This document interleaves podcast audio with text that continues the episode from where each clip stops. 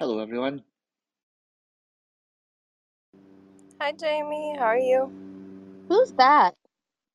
That's Katerina. No, Hi, Katerina. Jamie, don't you get it? Hmm? What? Just now, you just asked me who was that. It was. I'm sorry, you lost me. Never mind. Sorry. This is on replays now, and it's totally got me being totally stumped by something I'm totally missing. Anyway, hi, Katerina. How's vacation? Hi. Everything is good. Thank you. How are you? How's your summer?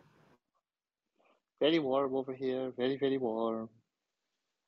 Heat alerts over here. Oh, yeah, same in Germany. My, yeah, I heard. And then Portugal was the same. So, how how is it? You don't have AC, I guess, so.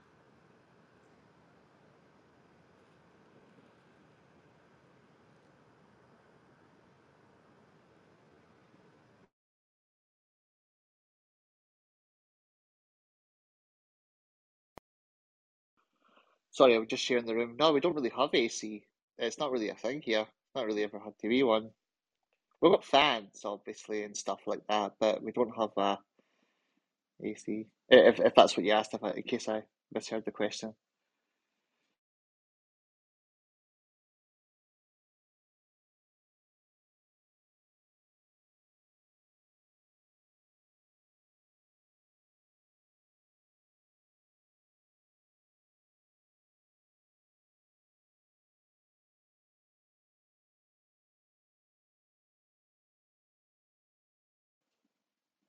Do you have anything on the agenda today, Katerina? You going to another beach today? What's your plan? Oh, today? Uh, hmm I don't know. The weather's not too good today, so we were, um, I don't know, different things, but nothing special. Thank you.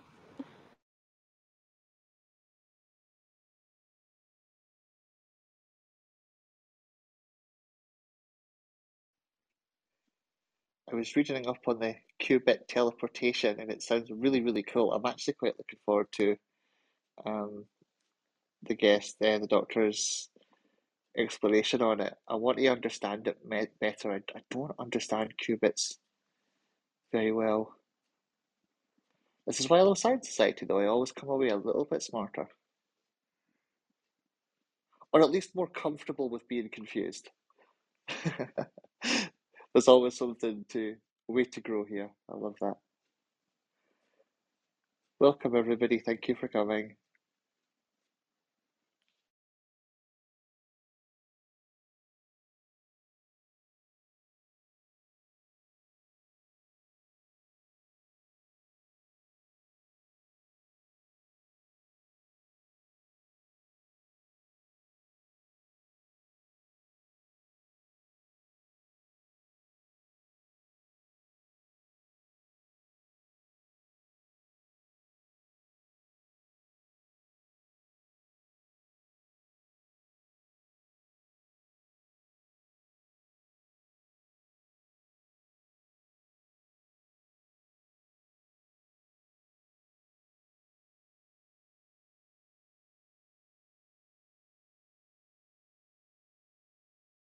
We'll start in around three minutes.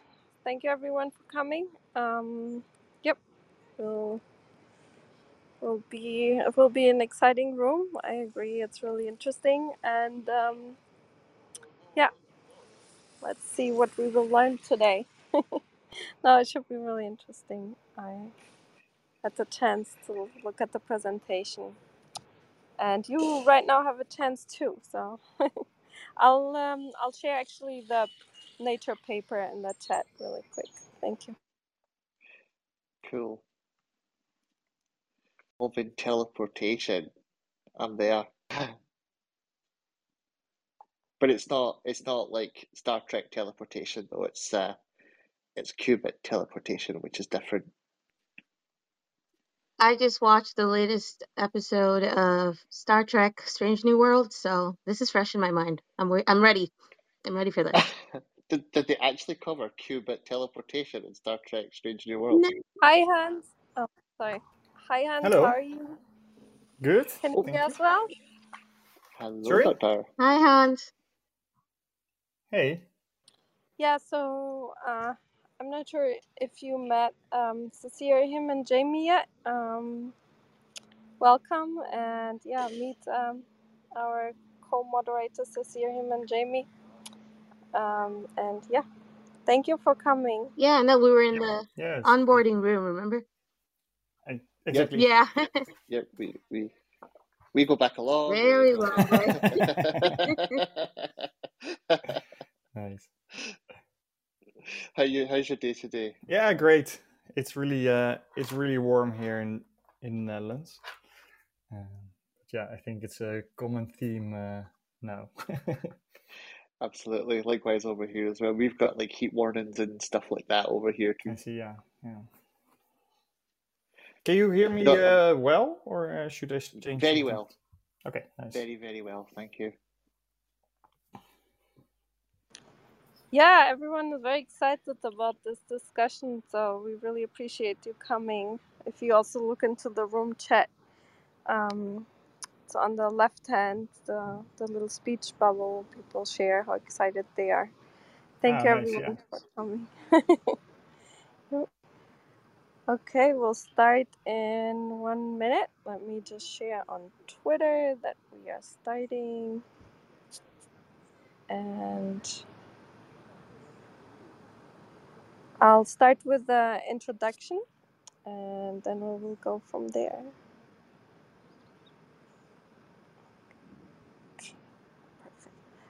Okay, so welcome everyone to the Science Society here today, and a special warm welcome to um, Hans um, Beukers. Um, he is our guest speaker here today, and yeah, as I said, we are very excited to hear about your work. And uh, before we do that, let me um, give um, the audience a little bit of um, background information so that they get to know you a little bit. Um, Hans Beukers studied both physics and was also at medical school at the University of Groningen. And he did his master research projects for physics at the QuTech lab of Ronald Hanson for and for medicine and cardiac electrophysiology at the Leiden University Medical Center. Then he decided to continue with his PhD in physics um, at the lab of Ronald Hanson. He is currently working on um, three-party remote entanglement and quantum network consisting of nitrogen vacancy centers in diamond. And he is also researching tin vacancies centers in diamond. And um, which is a new promising platform that might alleviate the main drawback of um, the nitrogen vacancy centers uh, because it's low entanglement uh, generation rate and in his spare time if you can believe like studying medicine and physics like he has some spare time. And uh, he likes to play double bass and bass guitar. And he is the member of the QuTech band uh, which has um, which had the honor to play during the two QuTech summer barbecue and the christmas party and during the summer he likes to spend his time on the water on different type of sailing boats. Sounds like a very amazing interesting life you're you're having so congratulations on that too. And um, before we um, go into your presentation cecilia and jamie would like to ask you like a couple of general questions and then you're welcome to start with your presentation. Thank you Hans. hmm Yeah, thank you so much, Hans, uh, for coming here to share your work with us. Um, uh, uh, that bio that Katarina just shared with us is very fascinating. Um, so we just want to ask you a few questions about yourself, just to get to know you a little bit better. So I will start off, and you know, Jamie can continue. Um, so yeah, I just want to know, wh- how did you get interested in science? Um, what what was it that got you, you know, into the idea of being a scientist? and doing research? Um, was it a person? Was it a situation? Was it something you learned at some point? Um, and also, how did you come to, you know, study what you're doing right now?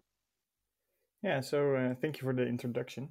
Um, yeah, I think it was quite a gradual process. So I started out studying uh, medicine, and in the Netherlands, it's free to do other courses if you like. So after two years, I missed a bit physics and math. So I thought, let's follow a few courses, and this escalated to the whole study because I just thought it was really interesting. And then at some point, I did my master project in the group of uh, Ronald Hanson. That's also my current supervisor. And there I was just really fascinated in the lab, uh, being able to see all these really exotic effects like entanglement and uh, superposition of quantum systems, all these things that only work out in math, you have the feeling. And that's really a different world. But if you're then able to see that in the lab, I thought that was really fascinating. Um, and this kind of uh, slowly lured me into uh, into doing uh, more science. And at some point, I decided to do my PhD uh, then.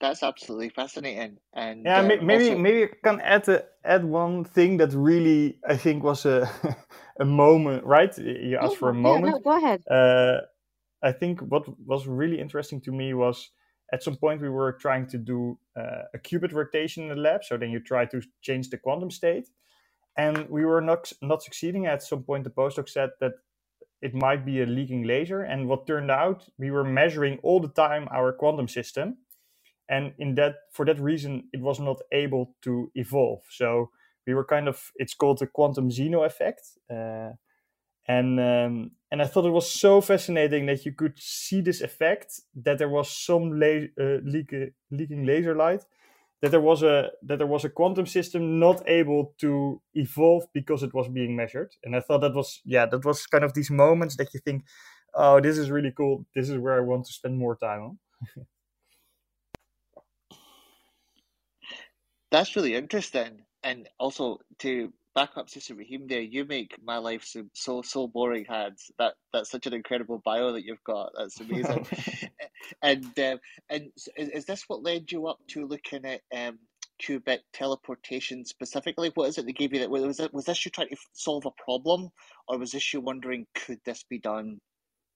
no so I think um, I think we're in a quite a specific part of science where uh, where it also sometimes the previous thing leads to the to the next thing. So the the group was founded in 2008, and at that moment, people were working on trying to measure these NV centers and experimenting whether you could measure a single one, and then slowly this built up to 2012, making entanglement. 2015, the loophole-free Bell test, where you can prove that quantum physics is like a real thing and that it is really a fundamental part of our our uh, of physics. Um, and so this was kind of the the next thing. So we had uh, previous PhD students in our group had made entanglement between two distant NV centers and uh, had done some really cool experiments. And this was kind of the, the next kind of logical step.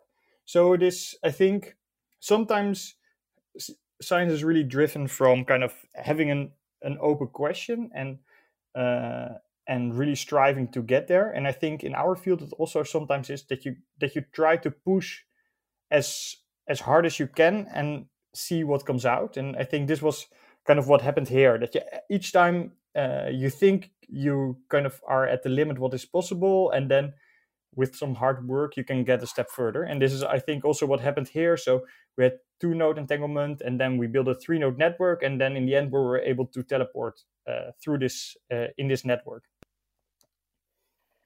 That is definitely an incredible way to uh, build us up to the talk. Thank you so much for answering our questions. Yeah. Um, and um, unless Sister Rahim, you have anything else? Um, No, no, I, I'm good. Yep. Thank you so much. Okay, awesome. And in that case, then, Doctor, the floor is yours. We are all ears.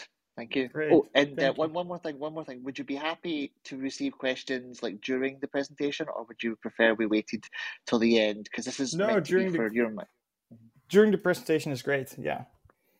Um, All right. Thank you. Thank you very much. Then, um, then the floor is yours. Thank, Thank you. you. So, so I try to make some presentation which is uh, accessible for a broader audience. So hopefully, in the questions, we can uh, uh, fill up the gaps that I maybe left if I didn't start from uh, uh, from the basics enough, or maybe go a bit more in depth if you have uh, uh, more in depth questions. Um, but I would like to kind of give an outline of what we what we did. So. Um, Okay, I so um, if you go if we start from the first slide, you can you can see uh, some artist impression of one of my fellow PhD students um, making uh, how this uh, our three node network looks in the lab. So um, uh, you can see um, we have two optical tables, um, and um, they they host our three quantum nodes. So you have one in one separate room and two are on the same table and it is are like really separated by meters so such a table is a couple of meters long and, uh, and you can really see it, it is it is not on like some microscopic scale that we made this entanglement but really on the meter uh, the meter scale. Um, yeah and so in the second slide you see some uh, some artist impression of a quantum internet and maybe this is a really important starting point to elaborate a bit on. So um, in in quantum technology i think there are there are three main routes so the most known is i think quantum computing so what all these three uh, so the, the, the three ones are quantum computing quantum internet and quantum sensing and um, and what they all have in common is that we're slowly able to really manipulate the physics on the smallest scale that is uh, possible. So really on on single atom, single electron scale. Um, and we're trying to build new technologies from this. And if you use this this uh, control over the smallest scales to build a computer, it is a quantum computer. If you try to build a network for communication out of it, it is a quantum internet. And if you use these smallest particles to measure and to uh, get measurements, then it is quantum sensing. And um, and I think quantum computing is the most known, maybe after this quantum networks, and lastly this quantum sensing. But I think maybe in uh, uh, in maturity, maybe quantum sensing is uh, is the most mature one, right? Quantum sensing also for example, example, the atomic clock is in principle a quantum sensor. It is some atom that spins around this axis, and we measure how fast it spins, and we base our time uh, uh, time measures on this. So, um, so quantum internet fits into this field of quantum technology um, as one of these three pillars. Um, and at our institute at QuTech in Delft, we uh, we investigate the quantum internet and the quantum computing and see how we can make this a reality to push it also to make it uh, really sophisticated in the lab but also try to make demonstrators to get it out of the lab and the idea behind the quantum internet is to have some quantum nodes uh, that can communicate with each other so if you compare to um, to the classical internet the classical internet consists of uh, of different computers. But what makes it the internet an internet is that it is a network, right? So if you want to connect or send an email, for example, to me, we don't need to share a direct connection, but there is a network that takes care of routing your uh, message uh, to to me. And the same idea holds for the quantum internet. So uh, we envision these multiple nodes that are all linked together and that can route this sending of information. And the difference then between a quantum internet and the, and the classical or the normal internet then is that it can't just send uh, like normal information bits uh, as the classical internet would do, but it can send these quantum bits, these qubits. And the difference between those is that the, the classical bits can be a zero or a one. Um, but in quantum bits, we use this these states, the state zero and the state one. And so it can also be in a superposition. So being a combination of these two or be entangled with each other. So kind of uh, we can use this full potential uh, of having this qubit as uh, as a building block of uh, information. And a logical new question would be okay, if you have such a quantum internet, uh, what could you do with it? And also, there I think are three options. First one is privacy. Um, this is, I think, also the most mature idea, where you can use a quantum internet to have unbreakable uh, communication. Um, so we currently use like hard math puzzles to encrypt our data, but using a quantum internet or a quantum link uh, to send our uh, data can do this inherently seek, uh, in a secret, secret way. You can also think of blind quantum computation, where you do computations on a server where the server doesn't know what it is calculating. Um, so this is kind of the privacy part. Uh, then you also have the part where it is really linking quantum computers together. So uh, as you might know, it is really hard to build a quantum computer, and this is uh, for um, for an important reason that is just really hard to make uh, good qubits, but especially good qubits on a big scale. So it's much easier to make a single qubit that can do really well, but to make millions of them and put them all on a single chip that all perform really well is really hard. So the idea is also that you maybe if you have a quantum network, you can link multiple quantum computers together. This is another way to scale up and to make uh, quantum computers bigger. Um, and lastly, I think, and for me, this is maybe the most interesting uh, uh, application, is uh, to uh, use it as a scientific tool. So, um, for example, uh, there are ideas how you can use such a quantum internet to connect uh, different atomic clocks and thereby increase the precision by which they're synchronized. And if you increase the synchronization, you can, for example, increase the accuracy of uh, GPS signals. Uh, but also, for example, if you want to know where gravitational waves came from, it's really important that you have uh, synchronization of, uh, of clocks over bigger distances to connect different detectors of gravitational waves. And um, and if you have really good uh, timekeeping, then you can uh, more uh, more reliable reliably say where these waves came from. So I think this is a really cool concept. And for example, there's also an idea how you can use a quantum internet to increase the baselines of optical telescopes and be able to increase the resolution of your uh, telescopes on Earth. So I think this is these are really cool ideas where where uh, you use such a quantum internet as a scientific tool to investigate new uh, new science, um, especially because all the concepts we are using are built on such uh, uh such a lot of uh, fundamental uh, other research. So these are are the three kind of reasons why why you would like to have a quantum internet, and I think there might also be quite a few unknown applications that nobody has thought of yet. Uh, at least that's what uh, I hope, of course.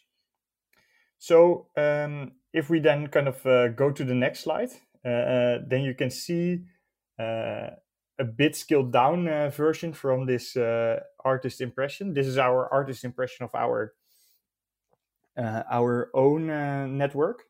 So, of course, to industry standards, we called our nodes Alice, Bob, and Charlie. Um, and what you can see is that Alice and Bob are connected by a fiber, and Bob and Charlie are connected by a fiber. Is this yellow line. Um, and those can be used to make these these quantum links. And these quantum links are something which is uh, entanglement, and this is depicted by this uh, wiggly blue line. Um, and entanglement is something where uh, you really share um, where two particles really share some common information or common behavior. Um, so, and you can use this quantum entanglement to uh, to send information. So we'll go a bit through how this works, not all the math because I think it can get really mathy, but the idea how you would use, use such a quantum link uh, to send information. But I think for uh, people that are not so familiar with the concept of entanglement, I always like to think of entanglement like if you if you both have a coin and this coin is a quantum coin so uh, you can spin it and it falls either on heads and tails right? If you do a measurement in quantum it can be in a superposition before but once it falls down uh, once you measure it you it has to choose. So if we share a quantum coin um, and we both throw our quantum coin up uh, then it always falls on the same side. Uh, and I think this is an important kind of you can have your own picture, and I think all all kind of analogies break down at some point. But I really like the the quantum coin one because it I think gives some insights on how such a thing kind of works. So there's kind of a uh, one coin can't influence the other coin, right? If you have a entangled pair of coins and you have them both spinning, you can't decide whether they're gonna fall on heads or tails. But only once you look at the correlations between the two, you see that they always fall on the same side. So there's kind of, you can't influence uh, one coin by the other, um, but you will see that they always do the same thing. And this is an important uh, part. So, so there's nothing that kind of breaks causality. Um, you can't uh, transmit uh, information faster than light because you can't use this entanglement to uh, to directly send information from one point to the other, but you can use these correlations between two uh, distant points to uh, uh to send information.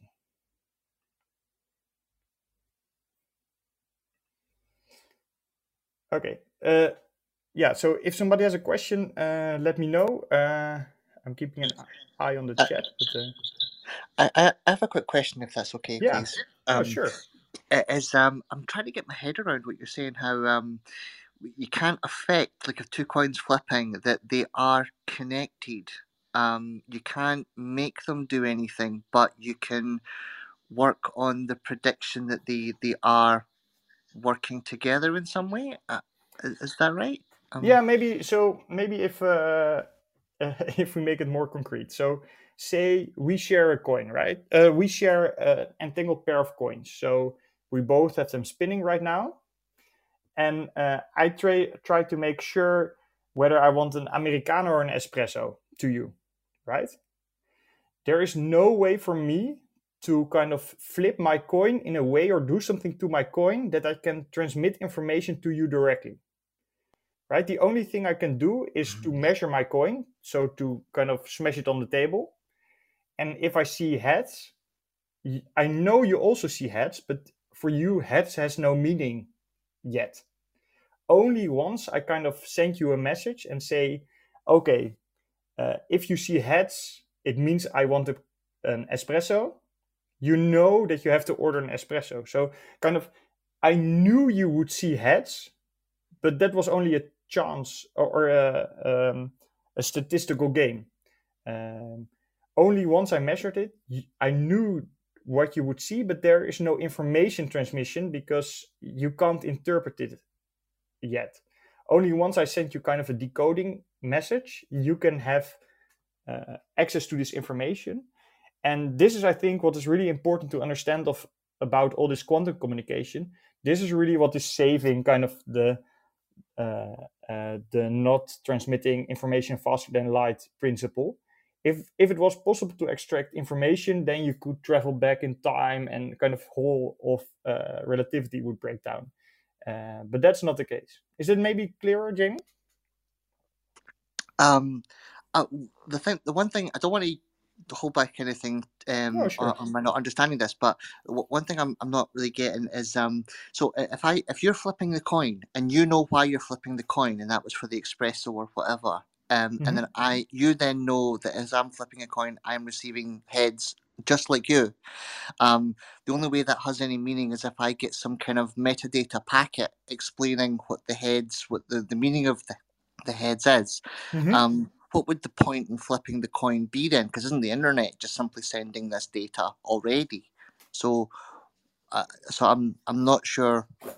Yeah, I'm, I'm because ma- because kind of you can see this flipping the coin as the as the uh, the key the the the encryption key right? S- nobody else will know whether you ordered an espresso or a uh, what was it? Uh, an americano for me because they didn't they don't have access to our chance process our entanglement. Only you and i know that we flipped heads but that's that's a chance process of 50% and so if we extract this a bit and you do this uh, really more rigorous met, with many more uh, with many more attempts then at some point you can generate like um, a thousand or two thousand bit uh, uh, key string and you can completely encrypt your information without somebody being able to extract the, the key Oh, okay. This is becoming a bit clearer to me now.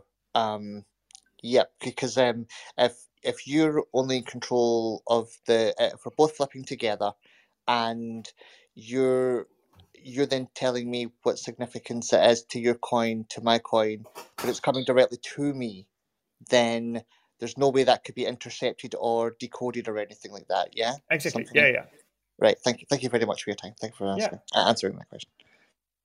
So this is, I think, an important concept, and this is when you're using quantum networks uh, to uh, uh, to for quantum encryption. Um, but we can maybe later look in how you can also use it to send information, and that's that's where the whole teleportation comes in.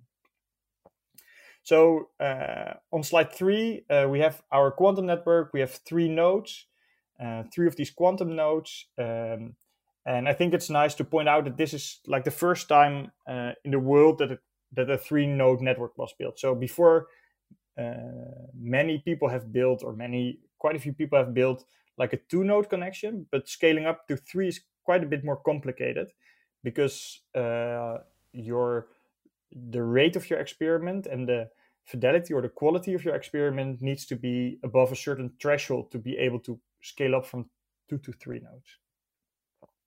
So uh, in the picture, you can see that we have kind of these purple uh, point, uh, purple arrows, and these are the these are spins. So um, we encode our information in the spin of particles, uh, and the spin uh, is a quantum uh, mechanical phenomena. But uh, to make it a bit more classical, you can think of is it spinning to the left or the right?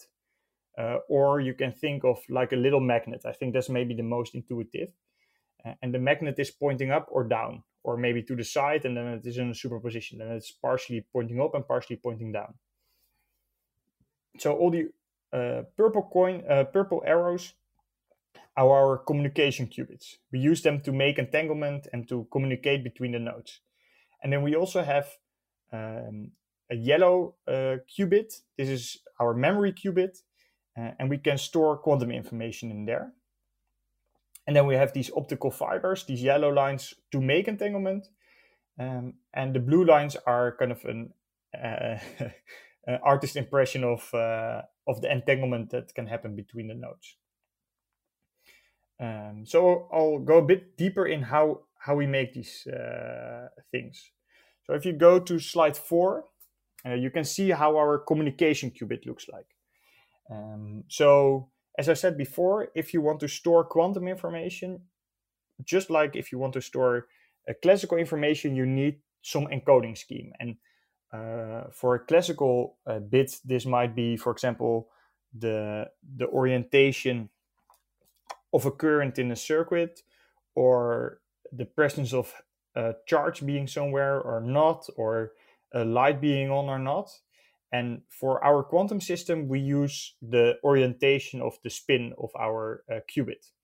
Uh, so on the right, you can see uh, again uh, this purple this purple arrow, which is the spin of an electron. Um, but we need to trap the electron somewhere, and we do this in diamonds. So diamonds are uh, lattice of carbon atoms, and this is depicted with these uh, black dots. Um, and if there's like a, a defect, a defect in the, the lattice, an electron can get trapped in there. And we specifically make use of the nitrogen vacancy center. So there are two kind of missing carbon atoms. One is completely missing, and the other is replaced by a nitrogen atom. Uh, that's the green uh, the green ball in the picture. Um, and this uh, and this electron has a spin uh, trapped in this hole, and this spin we use as uh, as our communication qubit. And then I think, at least for me, when I started my master project, the first I, the question would be, how do you read out the quantum state of such a system? Right? How can you determine whether the spin was up or down? And we do this by using lasers because these defects are called color centers, and that is because they were kind of discovered to color uh, these uh, these materials. So, for example, if you have a diamond full of nitrogen vacancy centers, it will be a red diamond because kind of the the uh, the NV center can emit red light and absorb red light. Um, and uh, we use this to read out the spin state because uh, people found out that if it's pointing in the up direction, it absorbs and emits a slightly different color of red than if it's in the down state. So what you can do, which trick you can do, is if you shine in a laser that's, for example, um, resonant, so which can excite the zero state. Uh, you excite it to the excited state, just like you can think of how an atom could be excited to an excited state. Um, and uh, if the light falls down, then you can detect this light, right? So what we do if we want to know the state of our NV center, we shine in a, a red laser that's exactly on resonance with this transition of the zero state to the excited state. And if we see light coming back, that means that our NV center is in the zero state. If it stays dark, we know the NV center was not on resonant with the laser, and it, so it should be in the one state. And in this way, we can detect our um, our uh, the qubit state, and we can use another color of red to initialize our state uh, in the zero state, and we can use microwave pulses to uh, change between zero and one. So if we put a pulse of microwave uh, frequency or um, uh, microwave um, of microwaves next to the, the NV center, it can change from zero to one and from one to zero, or we can put it in a superposition, so partially one, partially zero. Um, and on the right side, on the bottom, you can see two pictures. The the the grayish one is one of uh, the diamond, and you can see this kind of this semi dome. This is to this we call a solid immersion lens, and this is to enhance the uh, collection of the light coming from the NV center because this NV center is super tiny, small. You want to collect all the light there is, and these LiDAR lines are a gauge and a strip line for uh, changing the electric field and for applying microwaves to it. And the bottom right picture, the bluish picture, is uh, kind of a microscope picture of this uh, of this device. Uh, you can see uh, if you look good, you can see the dome, and you can see this bright spot in the middle, and that's our NV center. So this is a single electron that you're looking at, right? This is exactly the picture that is above. There's only one single electron that's emitting this light, and we can see this electron uh, being there in the middle of our solid immersion lens. So what you can see here is we have a method to read out our electron. We have a method to reset our electron, um, also by laser light, and we have a method to control our qubit, right, between 0 and 1 using microwaves. And there's a last thing you can do. If you put your electron in a superposition, so 50% 0, 50% 1, um, of uh, and you then apply a short readout pulse, you will get light back if you're in the zero state, but you won't get light out if you're in the one state. So what happens then is that um, there will be a photon emitted, but depending on the spin state, right? It will. There is a 50% chance that you were in the in the zero state and you emitted the photon, or there's a 50% chance that you are in the one state and you didn't emit a photon. And this is exactly what entanglement is, right? So we have now, uh, if we do this, uh, uh, if we do this uh, experiment, so we put our NV center in a superposition of zero and one, we apply a short readout pulse, we can entangle the spin state of our NV center with a photon. And the photon is then encoded in uh, partially being there and partially not being there. So either zero and there was a photon or one and there was no photon. And that's our entanglement and we call this spin photon entanglement. And this spin photon entanglement is used to kind of uh, connect different centers together. I will come there, uh, come how we do there in two slides. So, um, quick question. Yeah, sure. Uh, if you can control the qubit, then you are essentially sending information, right? Um, no. Uh, so how do you mean that? Well, if you can control a qubit on one end and make it up or down, uh, then you can read it on the other side. Uh, so that is sending information, is it not?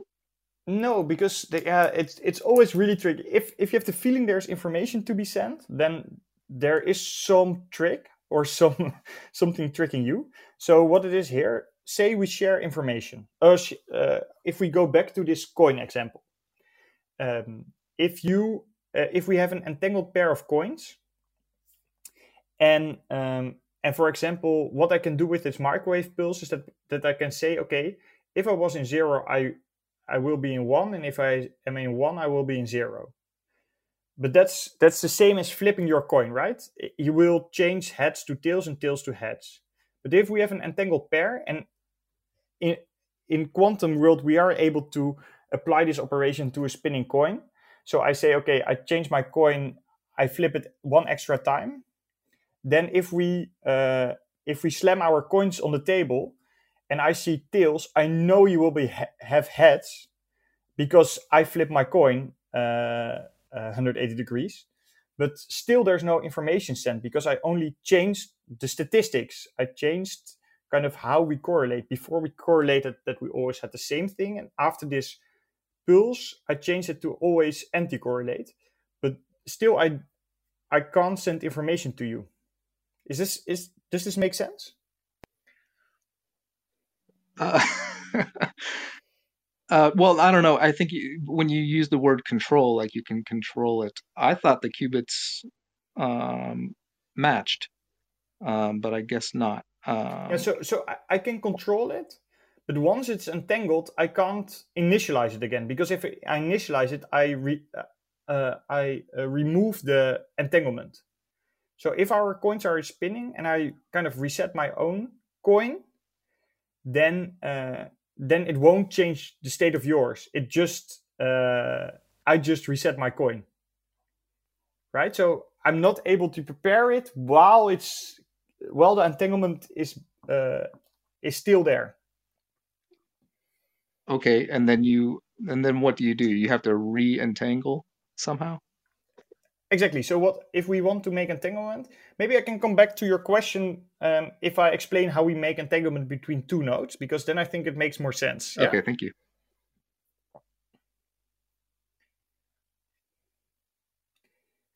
Okay, so we now have our uh, communication qubit. Um, and uh, by the way, I, I really like these questions in between because I think it is such an abstract concept, all these kind of quantum effects and entanglement, that I think it's really helpful to have some uh, some questions in in between. Um, so we now have our communication qubit, but we also still need uh, some way to store our information. And how we do this is we make use of uh, something which is just around. So if you go to slide five, um, you can see that again I depicted this nitrogen vacancy center. But now there are also these yellow arrows around. And what these yellow arrows are is carbon 13. So normally carbon is carbon 12, the isotope carbon 12. But it can have an extra neutron and then it's carbon 13. And carbon 13 has a nuclear spin, whereas carbon 12 has no nuclear spin. And 1% of these carbons are carbon 13. So you have kind of this whole lattice, and just uh, once in a while, there is a carbon 13 in this lattice. And what is interesting is there is kind of a connection or an interaction between this carbon 13 and the electron spin, which is called uh, the dipolar interaction between two spins. You can see it if you think about these spins as small magnets uh, if you hold two magnets close to each other, you feel that they are interacting. Uh, and the same thing happens uh, between our electron spin and the nuclear spin. And what we can do now is that we can use this electron spin if we flip it in the right uh, kind of uh, order and we do it at the right frequency, we can change the state of our uh, nuclear spin. And so we can use our nuclear spin to store the quantum information we had on the electron spin. So for example, if we have entanglement on the electron spin, we can move it to the carbon spin uh, and in this way free up our electron spin again. And colleagues of us have shown that you can do this for eight of these nuclear spins, uh, or nine, uh, including the green one. Um, and thereby, so it is not that you have just one of these memory qubits around, but you have many more of them. Uh, so it is quite interesting, I think, that that nature just happens to have one percent carbon thirteen, and this is just there in the lattice. And normally it's a bit annoying because all these little magnets are uh, are influencing our system. Uh, but you can also use them, and I think for us, for our experiments, these memory qubits are really important, so that you also have a way to store quantum information for longer. Okay, now we come, I think, to the meat of the whole story. This is namely, how do you make entanglement? So um, we can forget about the memory qubits for a second and just focus on these communication qubits. So if you go to slide six, um, you can see um, how we make entanglement. So what we do is we prepare both. Uh, so we take two completely separate setups with their own diamonds and their own NV centers. We prepare both NV centers in a superposition, and then we send to both NV centers a short readout pulse. Uh, and this readout pulse entangles then the electron spin with the um, uh, with the photon. So again, what we discussed with the uh, communication qubit, if the electron spin is up, then uh, the um, uh, then there is a photon. So sorry, if the electron spin is in state zero, then there is a photon, and if the electron spin is in one, then there is no photon. And this is kind of indicated with this wiggly line, which is a photon, so a particle of light, partially being there, partially not being there. Uh, and this happens on two setups. And so far, we just have two times entanglement between a spin and a photon and a spin and a photon. But then we apply a trick. We have a partially transmitted uh, transmitting mirror in, be uh, in between. So this mirror is 50% reflective. So if you shine light on it, half of the light will go through and half of the light is reflected. And if we then let these photons exactly hit at the same point the mirror, and we put two detectors uh, after this mirror, if one of these mirrors, uh, sorry, if one of these detectors clicks or detects a photon, um, we know that one of the spins should be in the upstate. And, um, and we just uh, detected one photon, so the other one should be in the downstate. Um, and um, and then you think, so what? But the interesting thing is, we don't know from which setup the photon came right? We just because this partially reflecting mirror has made it in such a way that there's a 50% chance that it came from the left or 50% chance that it came from the right. And what now happens is we call that that it removed the which path information. So kind of it's not known anymore whether it came to the left and the right. And it's not just the case that it's not known anymore to us, but it, kind of nature also forgot. And the only way to, to resolve this is to put the electrons in a superposition, right? And the superposition is then uh, uh, kind of the state of these two electrons that allow this, which is that one is in the up uh, in the zero state and one is in the one state, or the the other way around. So we have now kind of a situation where there's a 50% chance of having 0, 1, uh, and a 50% of having 1, 0, if we compare the two. Um, so it's kind of uh, analogous to having these coins which are spinning, and you know that the moment you uh, slam them down, slam them down on the table, they will always show the opposite heads or tails. Right. So this is the way we create entanglement between two spins. So we make first we put our electrons in a superposition. Then we make spin photon entanglement. Then we let these photons, which are partially there, partially not there, uh, fall on a partially reflecting mirror. And by detecting a photon, kind of nature forgot which setup emitted the photon, and by this we entangle the electrons. So this is, I think, kind of the magic in our whole experiment um, and kind of a tool we will use to uh, teleport the information later. So maybe if there are questions, I'm happy to try to make it clearer, but I'm not sure um, if there are. Um, so my, my my question here is that I'm, I'm thinking the key here is the quantum entanglement, which for me is um a bit sticky um yeah. in my head. Um, but so the, the idea is then that you can uh, with the using the coins again um, you make a quantum connection, a quantum entanglement between my coin and your coin, mm-hmm. right? So that you can now um, predict that they are connected and you can rely on that, right? Yeah. Um, and so then, because only my coin and your coin are quantumly entangled and nobody else's is, that means what you were talking about before with um, nobody else could intercept it or know what it meant or anything like this, yeah? Mm-hmm. Um, does this then mean that um, that when you're using the quantum entanglement, you're essentially not relying on, uh, it's, it's almost like a quantum network, um, not not not the way the internet works, but it's taking advantage of uh, of of the very nature of quantum physics to actually um, allow transmission of information. Is it something like that? This is I'm sorry, I'm yeah. I'm doing my best here, but this is this is quite. No, it, it's it's really tricky, right? So what we what we want is to have this entanglement, and um, what we so this this entangled link. What we can do with it is um, we can send information. I'll explain this in the next uh, slide, but we can use such a link if you now think of this entanglement as being kind of a quantum link between these two points we can use this link later on to send info- quantum information from one side to the other. Right?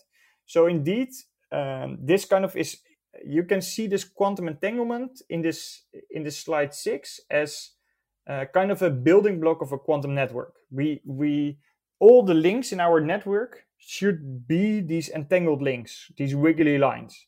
And we use kind of the photons and these partially transmitted mirror to make entanglement between two distant part, uh, points.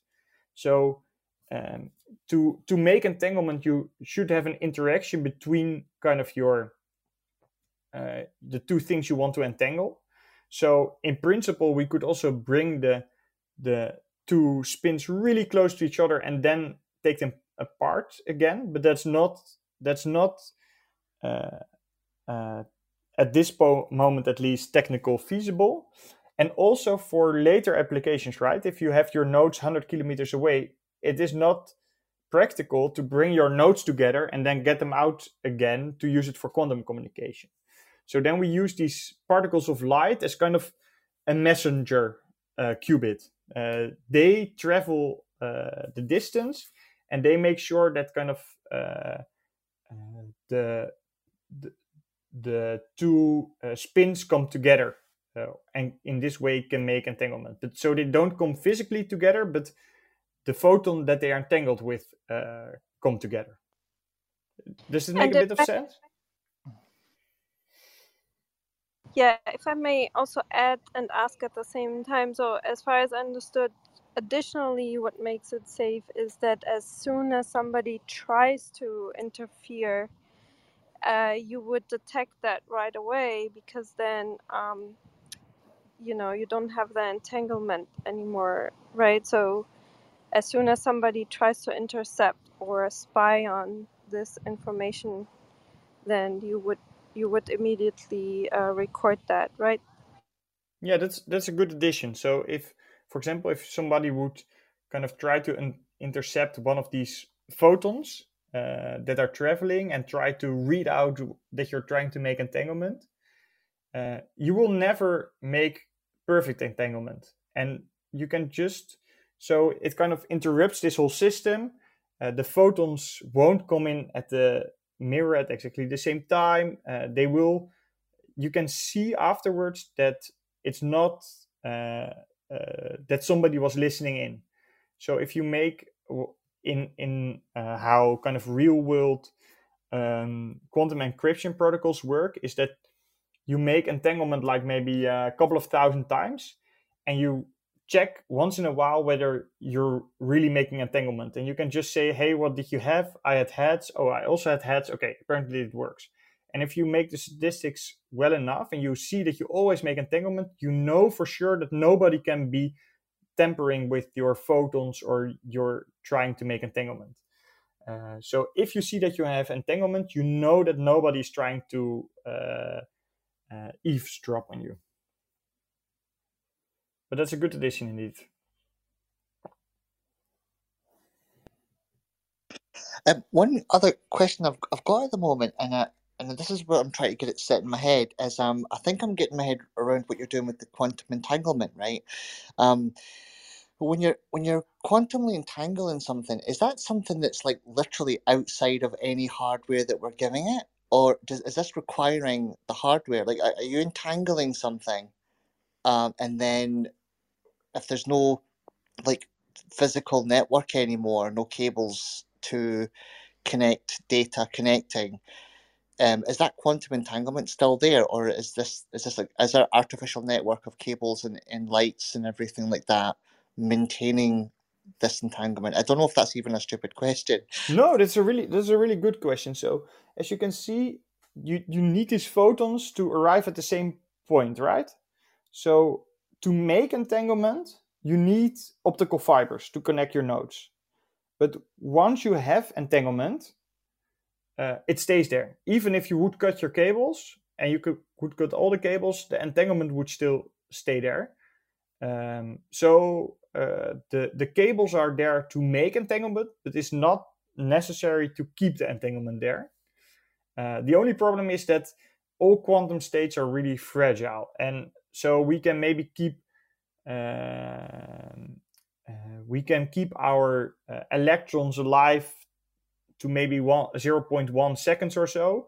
Uh, if we really push, we can get it maybe to a second, but that's uh, kind of it. So uh, uh you should cut them then really fast and see whether you still have entanglement because kind of the or the, the the quantum states are degrading, but that's not because of the fibers. The fibers could, in principle, be be gone. Um, but I think it's good to to uh, stress that this entanglement is not like a thing that will always be there.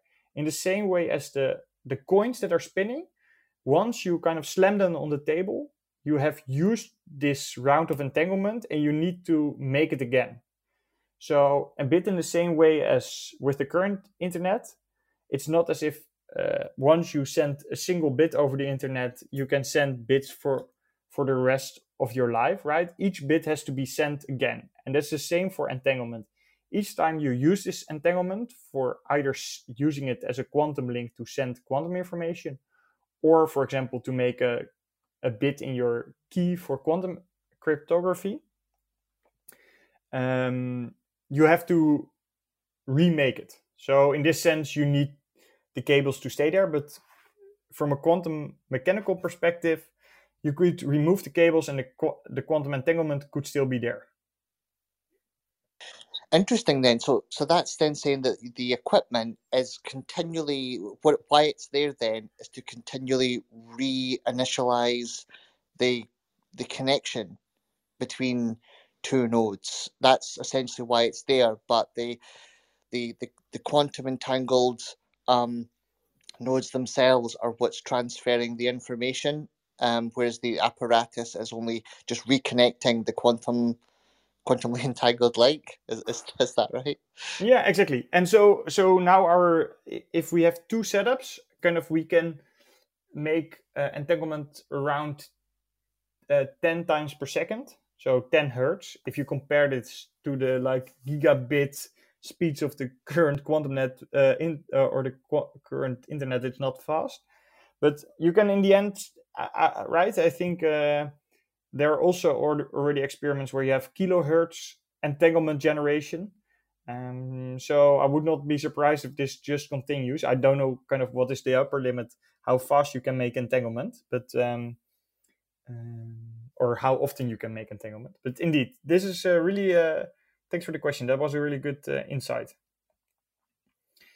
Um, so maybe um, we can go to slide seven, uh, which is um, um, which is the experiment we performed. So what we did is we used all this trickery I've explained so far to send information over our quantum network. So uh, if you look in the slide, you you can see we have Alice, Bob, and Charlie depicted as three rows here. And the goal of our whole experiment is to send a qubit from Charlie to Alice, right? And um, and maybe we can think a bit on how this is done usual, uh, right, in a classical uh, network. Uh, if you want to send information or a bit from one point to the other, what you do is um, you copy the bit and you send it a couple of times, or you use uh, error correction, or you use at least a way of copying your information and then sending it a couple of times if you want to be sure that it arrives at Alice. Um, and um, because if you would send it once, for example, if you send it as a pulse through a coax cable or a, or a pulse light through a fiber, there's a probability that it gets lost or that um, you have noise and it gets misinterpreted. In the end, you want kind of to be sure that the right state arrived at the other side. But there is a problem if you want to use this exact same tactic to send quantum information. Because in quantum mechanics, there's a, a so called no cloning theorem, which uh, says that um, if you have a quantum state and you want to copy it, that's not possible. So there's no way to copy quantum information. Um, and that's important to realize here. So if Charlie wants to send the state to Alice, um, but just sends this, for example, encoded in a photon, maybe we now encode it in the polarization. So we say horizontal polarization is zero, vertical polarization is one. And we send our precious qubit through a uh, through a fiber. Uh, the fiber has losses, and it can be that our qubit just get lost uh, on the way. Uh, but there's no way to retrieve it, right? Because there, because of this no cloning theorem, qubits can't be copied. Um, so then you just lost your quantum information. So we have to come up with a new trick, and this trick is called quantum teleportation. So we can use an entangled link, um, for example, the one that we made in six, to send uh, to send our qubit. Um, so um, um, what uh, what you then do is you, um, for example, in step uh, four, you can see. Uh, I can I can talk you through the list. Maybe that's clearer, but what you do in quantum teleportation is you use this entangled link and then um, send the uh, qubit over this link um, to make sure that it arrives at the other end, right? So you can do quantum teleportation with 100% uh, success rate, whereas um, sending the qubit directly would uh, would never have a 100% success rate. So what we did in our uh, experiment is we um, we made entanglement between Alice and Charlie. That's kind of the end goal, and used this entanglement to send information between Charlie and Alice. However, the problem was that there's no uh, fiber between Alice and Charlie, right? This is kind of imitating a real world uh, situation. Kind of if we would have a quantum internet, you're not connected, you don't have a direct link to everybody. So you sometimes need to send information through somebody else. And um, that in this case, that is Bob. So what we did in our experiment, we first made entanglement between Alice and Bob, right? This is step one. So this is exactly what I just explained in uh, six. Uh, we make entanglement between Alice and Bob. What we then do is we store our quantum state on the on the nuclear spin, so on this yellow spin. That's step two. This is the, called a swap. So you swap your information to the memory. What we did in this case is we kind of freed up our communication electron or our communication qubit to make another entanglement. So what we then did is we made entanglement between Bob and Charlie. And um, what you now can see is we have entanglement between Alice and Bob and Bob and Charlie.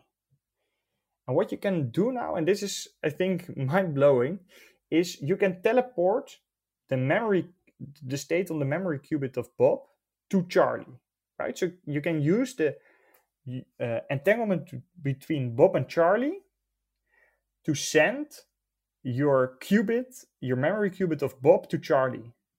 And if you now look, right, if you, if you would kind of drag this line along, along the like dashed uh, line, uh, you would see that the entanglement between Alice and Bob ends up from Alice to Charlie, right? In step five, you see there's entanglement between Alice and Charlie. So, so in step four, we teleport the entangled state of Bob to Charlie.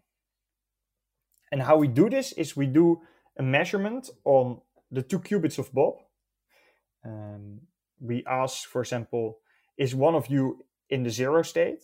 It has to be a joint measurement. So therefore also you see this eye looking at the two qubits. Um, and we need to send this information over a classical uh, network. So for example, the internet to Charlie, because Charlie ended up with a um, with a um, encoded version of the qubit. So if you send uh, if you send a qubit over over an entangled link, it ends up encrypted at the other side, right? Otherwise, this is like all the things we've spoken so far. Otherwise, you would be able to send information faster than light. So you still have to send an, a message with the measurement outcome from Bob to Charlie to kind of make sure that you uh, can decrypt the, uh, the teleported state. But if you now, so there are lots of details inf, uh, involved, but if you now zoom out a bit and you just accept that an entangled link can be used to teleport a state, then what happens in 4 is you have entanglement between Alice and Bob and between Bob and Charlie, and you teleport, so you move the state from the, the, the yellow qubit in Bob to Charlie. And so you end up at step five, where you have entanglement between Alice and Charlie. So, kind of, I can understand that all these individual steps are really weird because it is quantum mechanics in the end. But I think if you start to look at it from kind of a zoomed out perspective and accept that you can teleport information over an entangled link and that you can move this quantum uh, state from one place to the other, uh, you can see that you end up at step five. The trick we then did is we again stored the situation uh, the the uh, the state in the memory qubit of Charlie, right? We again did a swap gate, but now on Charlie, and we freed up the electron. So you can see that in uh, step six, we made entanglement between Alice and the memory of Charlie. And what we then did is we prepared the qubit we wanted to teleport on the electron and we sent it to Alice. So we did this whole kind of the seven step process to arrive at our goal of sending qubit from Charlie to Alice. That's kind of the teleportation. So that's that that explains all the the things in our experiment. So we have a three node network and we send information between the non-neighboring uh, nodes in this network. Does somebody has some questions about it? I would be surprised if not, but uh,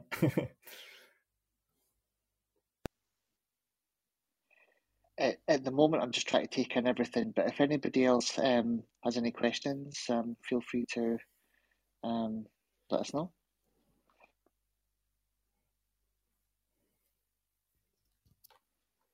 I think we're good for uh, for now, Doctor. Please. Okay, great.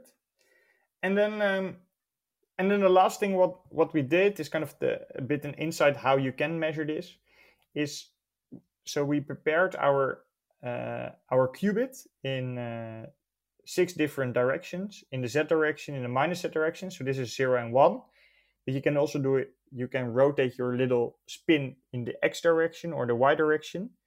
And we saw we looked at how well we can teleport these states. So that's what you see here um, the teleported state fidelity says like how much the state that arrived at Alice looked like the state that we tried to send. So this is around like 70%. Um, but there's an important thing here that there's a dashed line at two thirds, and two thirds is kind of what you can still explain from classical physics. And this is kind of, uh, I can cheat my way uh, through two thirds, but everything above two thirds requires really teleportation of your state. Um, so what we were able to show is that uh, the average of uh, the quality of our teleportation was above the bound that can still be explained from classical physics and shows that we really showed uh, teleportation in our network and uh, not just some happy accident right so this is how we were sure that we are also really teleporting uh, teleporting uh, our state um, yeah so then uh, that leaves me with uh, thanking uh, the group in in figure nine. I think we have a really nice group in Delft, all working clo- on closely related subjects. Um, so yeah, this was my presentation. I'm happy for another 15 minutes or so answer any questions you have. Well, thank you very much for your talk, um, uh, Katerina? Um, I actually have a, a, a question just now, and I'm, I'm sorry, um, like I said, you've given me a lot, and there's a lot to chew over here. But um, when you say teleportation, then, right, is what what does that that mean exactly? Because that's like nothing's being transferred any physical way? Is that like one thing being instantly received somewhere else with no intervening distance, except for through the quantum quantum entanglement? Is, is that right? Or a, a, I'm trying to understand the teleportation part. Yeah, so I think if you compare it to like Star Trek teleportation, um, then the thing that's missing there is kind of indeed the, the, the matter that's being transported, um, because it's only information that's being transported here. Um, and kind of the you always need to send some classical uh, some classical uh, message with your measurement outcomes uh, to the end node. In just the same way as we just discussed with you that uh, you if if I try to tell you whether I want an espresso or an americano or whatever, I always still need to send you a message how to interpret our correlations. And it's the same with this teleportation. Um, but still, I think so. So these are the two things that are different from kind of the sci-fi teleportation. Um, but I think there are two things that are interesting to notice here. So, for example, if you want to teleport an electron from one place to another, then you could say that we haven't transported the electron. But on the other hand, all electrons are exactly the same. There's no way to tell two electrons apart. So in principle, you could also argue that if you trans uh, transmitted all the quantum information from one electron to the other, there's no way to tell if you would have these two electrons next to each other that you didn't move the electron. So I think that's kind of more philosophical uh, part of it. Uh, but you're completely right. So the electron was never moved, but you really kind of only moved the, the information. And it was not instantaneous, or at least not. You still needed to send this message, and again, that's really important, right? Because if you if you didn't have to send this uh, this message uh, afterwards, that would mean you were able to send information faster than light, and that would mean relativity would break down, and you were able to uh, travel back in time. So um, I think kind of there's not. So this is the closest thing to sci-fi teleportation we're ever gonna get. I'm uh, afraid or happy about. At least for now. That's that's abs- that's that's absolutely uh, fascinating. And one of the things I was wondering, uh, do you think that this could lead to some kind of thing where um, you could we could have communication between people without having a massive network, global network around the world. Do you think, like, if I had a like a, like a little, I don't know, like a little station in my living room that sort of like can entangle bits together, could I then send you something um, sort of wirelessly, I suppose, you the best word I can think of to say. But there's no fundamental internet. I'm, I'm not paying anything to to um, an ISP or anything like that. I've just got this little machine. It quantum entangles stuff to you, and then I send the stuff to you. Um, is is that kind of thing ever going to be feasible, or does, does the thing functionally not work that way? I, I think not because you need the infrastructure to send this photons around, right? So whether that's through a glass fiber or uh, via a telescope or uh, sorry, a satellite or right there's always you always need to send this quantum information so these these uh, photons to make entanglement um, and only once that's made you can use this entanglement but but but you always will need to send around these photons for for the creation of the entanglement. Okay so the photons then entangling them together is what what allows this to actually happen.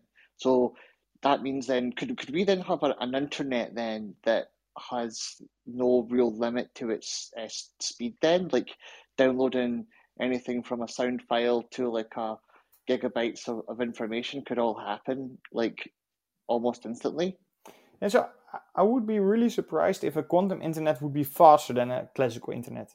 It's more that you enhance the capabilities, but but if it comes down to like just raw speed, I would be really surprised if uh, if a quantum internet would be faster than a than a classical internet because you need to make, take care of so many more things and it's so much more complicated that I think in raw speed a classical internet will be faster. So uh, how how we as a community I think envision a quantum internet is not a replacement of the current internet but more a kind of an addition to it, right? So for a quantum internet to work, you also need to be able to send classical information for all these encoding, uh, communication, um, and there are just also things that are just uh, uh, not really quantum information or that are not uh, needed of this encryption. So um, I think how, how you should envision it is having two separate or two parallel systems that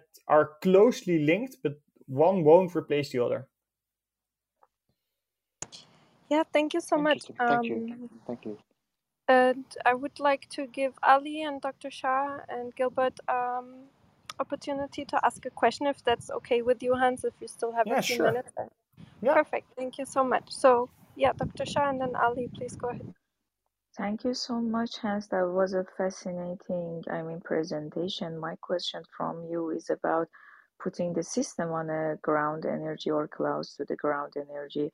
Do you have any explanation around that? Because we know that is gonna give us the final state uh, for the entire system when we just put the system uh, close to the ground energy.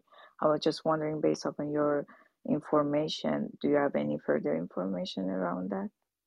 Sorry, so you mean what our what the ground state of our quantum system is, No, or and how we get if there? you if you wanna, yes, you explain about all of those, I mean, features, and I was just wondering when we put the system in a ground energy, what's gonna happen to the, I mean, qubits and the information and data.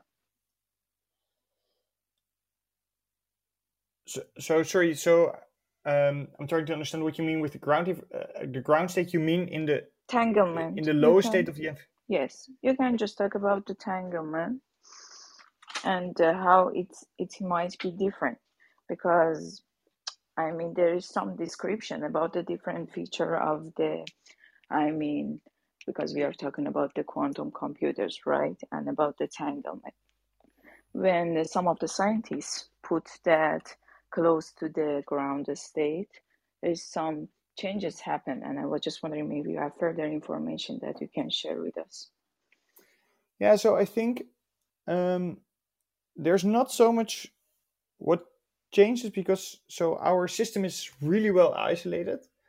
Um, so it even kind of uh, you the, the entanglement doesn't work really at room uh, temperature, but um, you can uh, at room temperature this kind of qubit still works, but you just can't make the spin photon entanglement. But the the qubit is still working. So this this means that our system is really well isolated from the environment and that it is always really staying in the ground state of of the energy structure. Um, and making this entanglement, I think, doesn't really change the the dynamics of the system uh, in this way. Uh, it's still uh, yeah, it's still mostly influenced by the the effect of single single uh, nodes in this way. I'm not sure whether uh, I'm answering your question, but um, Yeah, yeah. I mean, if we want to just open the, I mean, section is gonna uh, be long. So thank you so much for your answer. yeah, Ali, you want to go ahead and ask your question? Um, sure. Um, um, uh, uh, Hans, thanks a lot for your amazing talk. When you were talking about Alice Charlie, I recalled your paper, uh, your Nature paper I read uh, um, uh, before. Um, I have a couple of questions. The first one is about the dimensionality effect. If we, uh, if you're gonna move from two to n. uh, and in n dimensions, uh, do you think we can uh, we still can uh, form a coherent superposition um, to maintain the uh, teleportation intact, or Yeah, I what do you think about that? yeah, thank you. That's a good question. So, um, um, I think the concept, what is important here is how well you are uh, in a, uh, able to store your state compared to, to the speed at which you can make entanglement. So maybe if we go back to the the analogy with the coins, right? If Alice and Bob were able to make entanglement, so they have these spinning coins, then they swap to make Bob and Charlie making entanglement, right? But the problem is you slowly have decoherence in your system. So slowly kind of how you can maybe think of this is that your coins are slowly start to wobble and slowly already out of themselves start to fall down on the table. So kind of your entanglement is degrading and you have to make entanglement between Bob and Charlie fast enough before the entanglement between Alice and Bob is degraded too much or it's gone. So what we do in our experiment uh, is we make entanglement between Alice and Bob, and we then try a thousand times between Bob and Charlie to make entanglement. If we don't succeed within these thousand times, uh, we start all over again. We start again with f- trying to make fresh entanglement between Alice and Bob, and then again we try to make within a thousand times entanglement between Bob and Charlie. If we fail, again we stop the experiment, we go back and we make fresh entanglement between Alice and Bob. and we repeat this so often.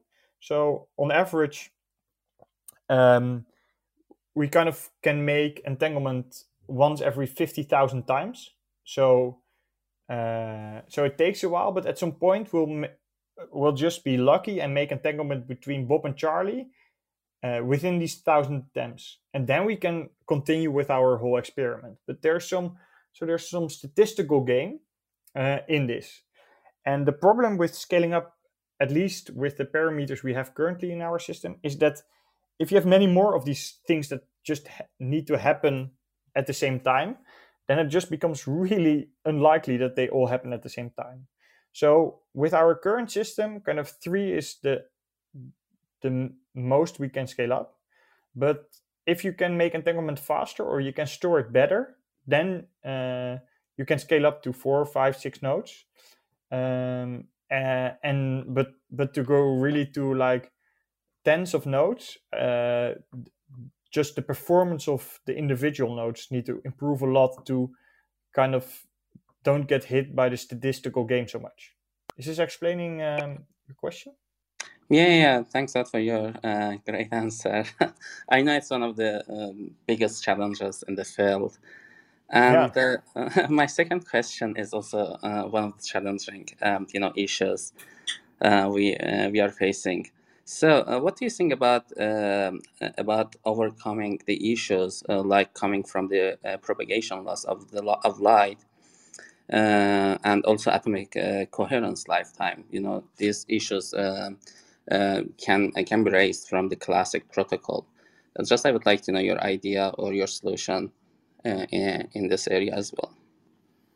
Yeah, so I think for the NV center at least, kind of the coherence times are maybe um, uh, are uh, uh, milliseconds. So I think that's not really the problem um, because in this time uh, you can that's easily long enough to kind of store states while your photons are traveling and uh, say that you have entanglement. So I think for the NV center, at least the coherence times of the spins are not a problem. Uh, the losses are really big problem. um, so we're now a couple of meters apart. So most of our losses come from the inefficiency in collecting the light with a microscope objective uh, and some internal efficiencies of the NV center. But if you go over larger, larger distances, uh, the losses are insane in uh, for red light. So we have also a sub project in our group working on uh, making entanglement over tens of kilometers between two cities in the Netherlands using this system. But what they do is they use a trick. They uh, transfer the photons from red to the telecom band, so to from 637 nanometers to 1550 nanometers. And what you do by this is you increase a bit of the, the losses because this uh, this conversion process is maybe only 15% uh, efficient. But then once you send them through a fiber, uh, the losses are so much less because uh, uh, this is really the part where the losses are lowest for transmitting them to fiber. So kind of there is a trick to this that if you're not using telecom light, you can use uh, nonlinear optics to get your photons into the telecom band and then send them through a fiber. Um, however, for NV center, this is still slow, but that's there. There are other systems coming right that have higher, uh, uh, that are brighter and send out more light. Um, so then we can speed up. Um, but yeah, this this is I think uh, this will be one of the biggest uh, challenges in the field of quantum networks to overcome all these losses and still make your system fast enough to operate. Okay, thanks for your answer, and um, it was a great pleasure, um, you know, to hear you, and thanks again. Thank you.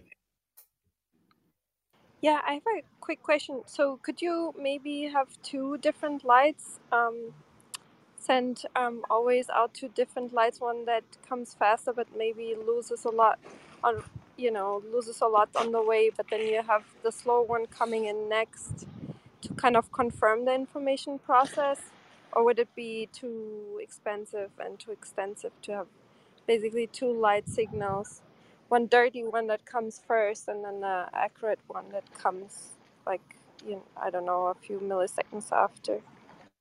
Yeah, thank you. So, um, so I think the speed of the light is not the problem because they all travel at the speed of light, and maybe that's two thirds of the speed of light in the fiber. Um, but it's more the losses on the way. So um, for red, it's 6 dB per kilometer. That means, uh, so maybe kilometer is not the best uh, intuitive measure for you, but it means like 250 meters, half of your light is gone. Whereas for uh, for telecom light, this is 0.2 dB. So that means that you need 15 kilometers uh, to lose half of your light. Um, so that's a factor of 60 difference in the amount of losses you have. So it's not so much the speed at which light is traveling, but more the losses you have on the way and how likely it is that you lose your light. Yeah. Okay, I understand. Uh, so, so could you spare? Would it be too expensive to um, send a lot and then calculate the overlap probability, basically?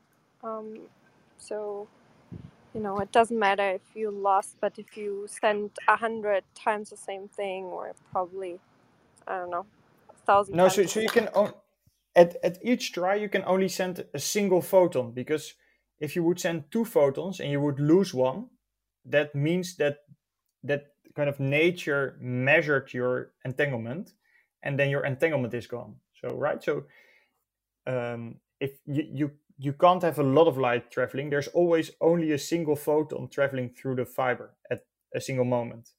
So uh, you can't you can't increase it because uh, of the no cloning theorem. There's no way to copy your signal more often. So this is a trick that you can use for classical networks, but that doesn't work for quantum networks. So the only trick you can do for quantum networks is try faster in repetition rate. So you try, if it gets lost, you try again. If it gets lost, you try again. Uh, but there's no way you can boost your signal for a single try. Ah, okay i see and then there was a question in the chat i know we kind of partially answered it already like if teleportation one day would work for our bodies and we kind of you kind of said no but could we if let's say we have infinite amount of data we can send could we send the metadata of our bodies basically so So I think there's no, so kind of uh, that's that's really a, a, a more I think a, a philosophical question, but I think in principle, at least how we understand nature right now, um, kind of i in the end, everything boils down to being quantum information. So probably it's possible, but I think I would not be surprised if the in the end the teleportation is not a problem, but that it is more having a efficient readout and rebuilder of your body, right? Because then what you need to do is to scan your whole body without losing the quantum information while doing that, uh, breaking down your whole body, and then sending this. I think if we're able to do the first step, then I think sending all the quantum information will be the easy part. So kind of the teleportation part will be easier than reading out all the quantum information of your body. And then I think maybe even more tricky will be to rebuild your whole body while preserving, uh, while putting all this quantum information in. So kind of the reader and writer part of the problem, including all the 3D printing that needs to happen on the other side, I think are more challenging than the teleportation part. yeah i'm i imagining the 3d printer and the yeah okay thank you so much. Maybe we should try with with i don't know some ants first and some mosquitoes. Yeah, that sounds sounds like a better uh, better starting point, but still probably extremely challenging. it would be fun though to send all the mosquitoes to mars so they have the mosquito problem and there all that money and still mosquitoes no i'm kidding um sorry okay yeah um, does anyone still have a question because we are already you know one hour and a half so maybe like uh two more minutes hans if that's okay and hmm then Yeah, that's fine. Um, yeah, can I ask Yeah. also one more question? Sure. yeah and Uh, jake Hans, also liked so um yeah, Jake, and then and then Ali. Sorry, Ali. Yeah, my question is, uh, if you could have uh, multiple photons that were entangled, um, and uh, send those through the fiber, would that in is that possible? And would that increase your rate of entanglement? Yeah, so it's it sounds like a solution, but it actually makes it worse. Um, because the problem is that so okay, say you have kind of the the, the easiest case. We have a uh, we will make then uh, two photons entangled with one NV center. So that means that if we're in the zero state of the NV center, we both photons are there, and if the NV is in the one state, both photons are not there, right? So this is, uh, but the problem is if you lose one of these photons, um, losing it means that that there was kind of a measurement process, right? Because somewhere in the fiber it got absorbed, and this absorption is a measurement. So it's kind of slamming down the coins on the table. And the problem is that if you lose one of these two photons, it also measures out the spin and your other photon. So, for example, if you absorb the other photon, that means it was there. That means that the other photon is now with a 100% probability also there, and your spin is going to be in the one uh, in the zero state. So instead of uh, transmitting this information, you measured your system, and it is not in a superposition anymore. It is not entangled anymore, and you can't make entanglement anymore. So, kind of, the whole trick is to send only one photon that's entangled with your spin. Everything that you do more makes the system more or makes the probability of success only lower. That makes sense. Um, uh, just a quick follow up how do you generate a single photon?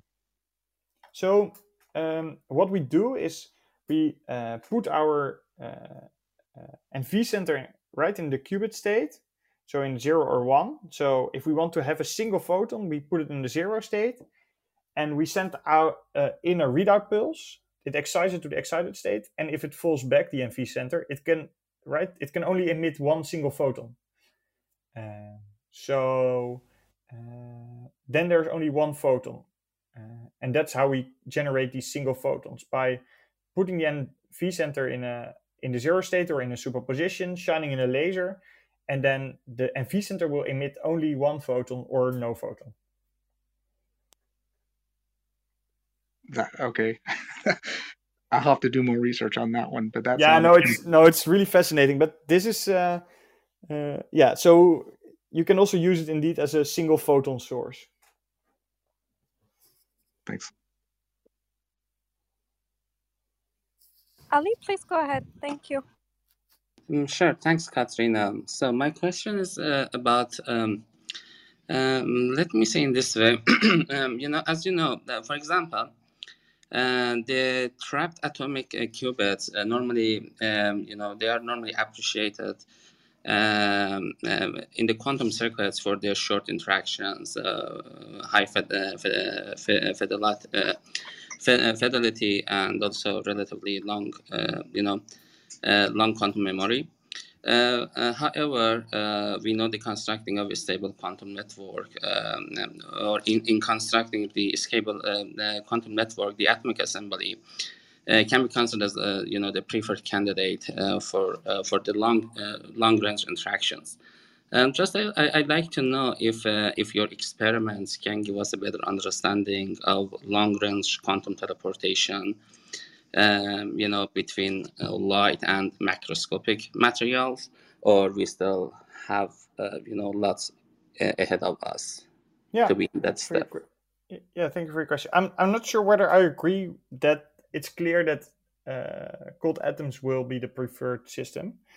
Um, so I think they have some amazing uh, capabilities, but the challenging part of building a quantum network is that it's not about the highest uh, purity of photons coming out. It's not about the the gate fidelity. It's not about the entanglement rate, but it's about combining all of this together. So currently, it's quite challenging for uh, cold atoms to store information because uh, you can't store information uh, uh, while reading out your system, right? We can use we can read out our electron and still preserve our memory qubit.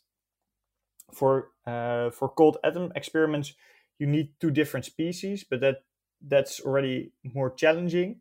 So um, I, I'm not sure whether whether uh, the cold atoms will be the best in the end, and I think this is kind of currently uh, the the open question in our field: uh, which type of system will fulfill all of the requirements together, right? So you want to have a a bright uh, system.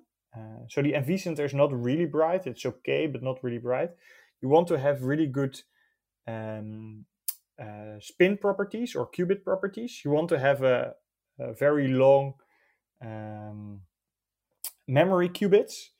Um, you want to be able to integrate it probably on a chip or in some high volume. So, so I think this this I see as kind of the the challenging part to combine all of the things together. Um, and then I think there are still quite a few candidates out there, uh, including the uh, trapped ions, uh, cold atoms, but also really the defects in solids and not just diamond, but also silicon carbide or maybe silicon in the future uh, to fulfill all these requirements at the same time and be used as a quantum node. Yeah, thanks, Hans. Yeah, well, the crystallographic defects in crystalline materials, um, you know, plays a big role um, in yeah in everything we can say. Um, yeah, thanks a lot, and also thanks, Katarina, for the opportunity. Have a wonderful rest of the day.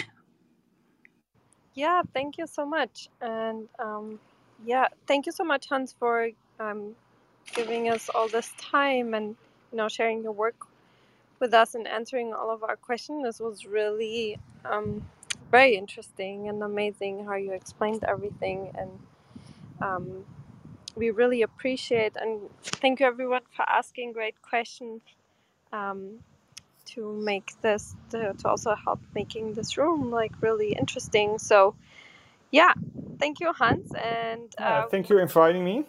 I really enjoyed it. I hope are you continuing your research in this field? Maybe you come back in the future with more updates if you if you would like that. That would be Yeah, that would be great. Yeah. Perfect. And yeah, enjoy the rest of your week. And um, yeah, again, we really appreciate everyone here and especially you, Hans. And um, yeah, follow the club if you like rooms like this.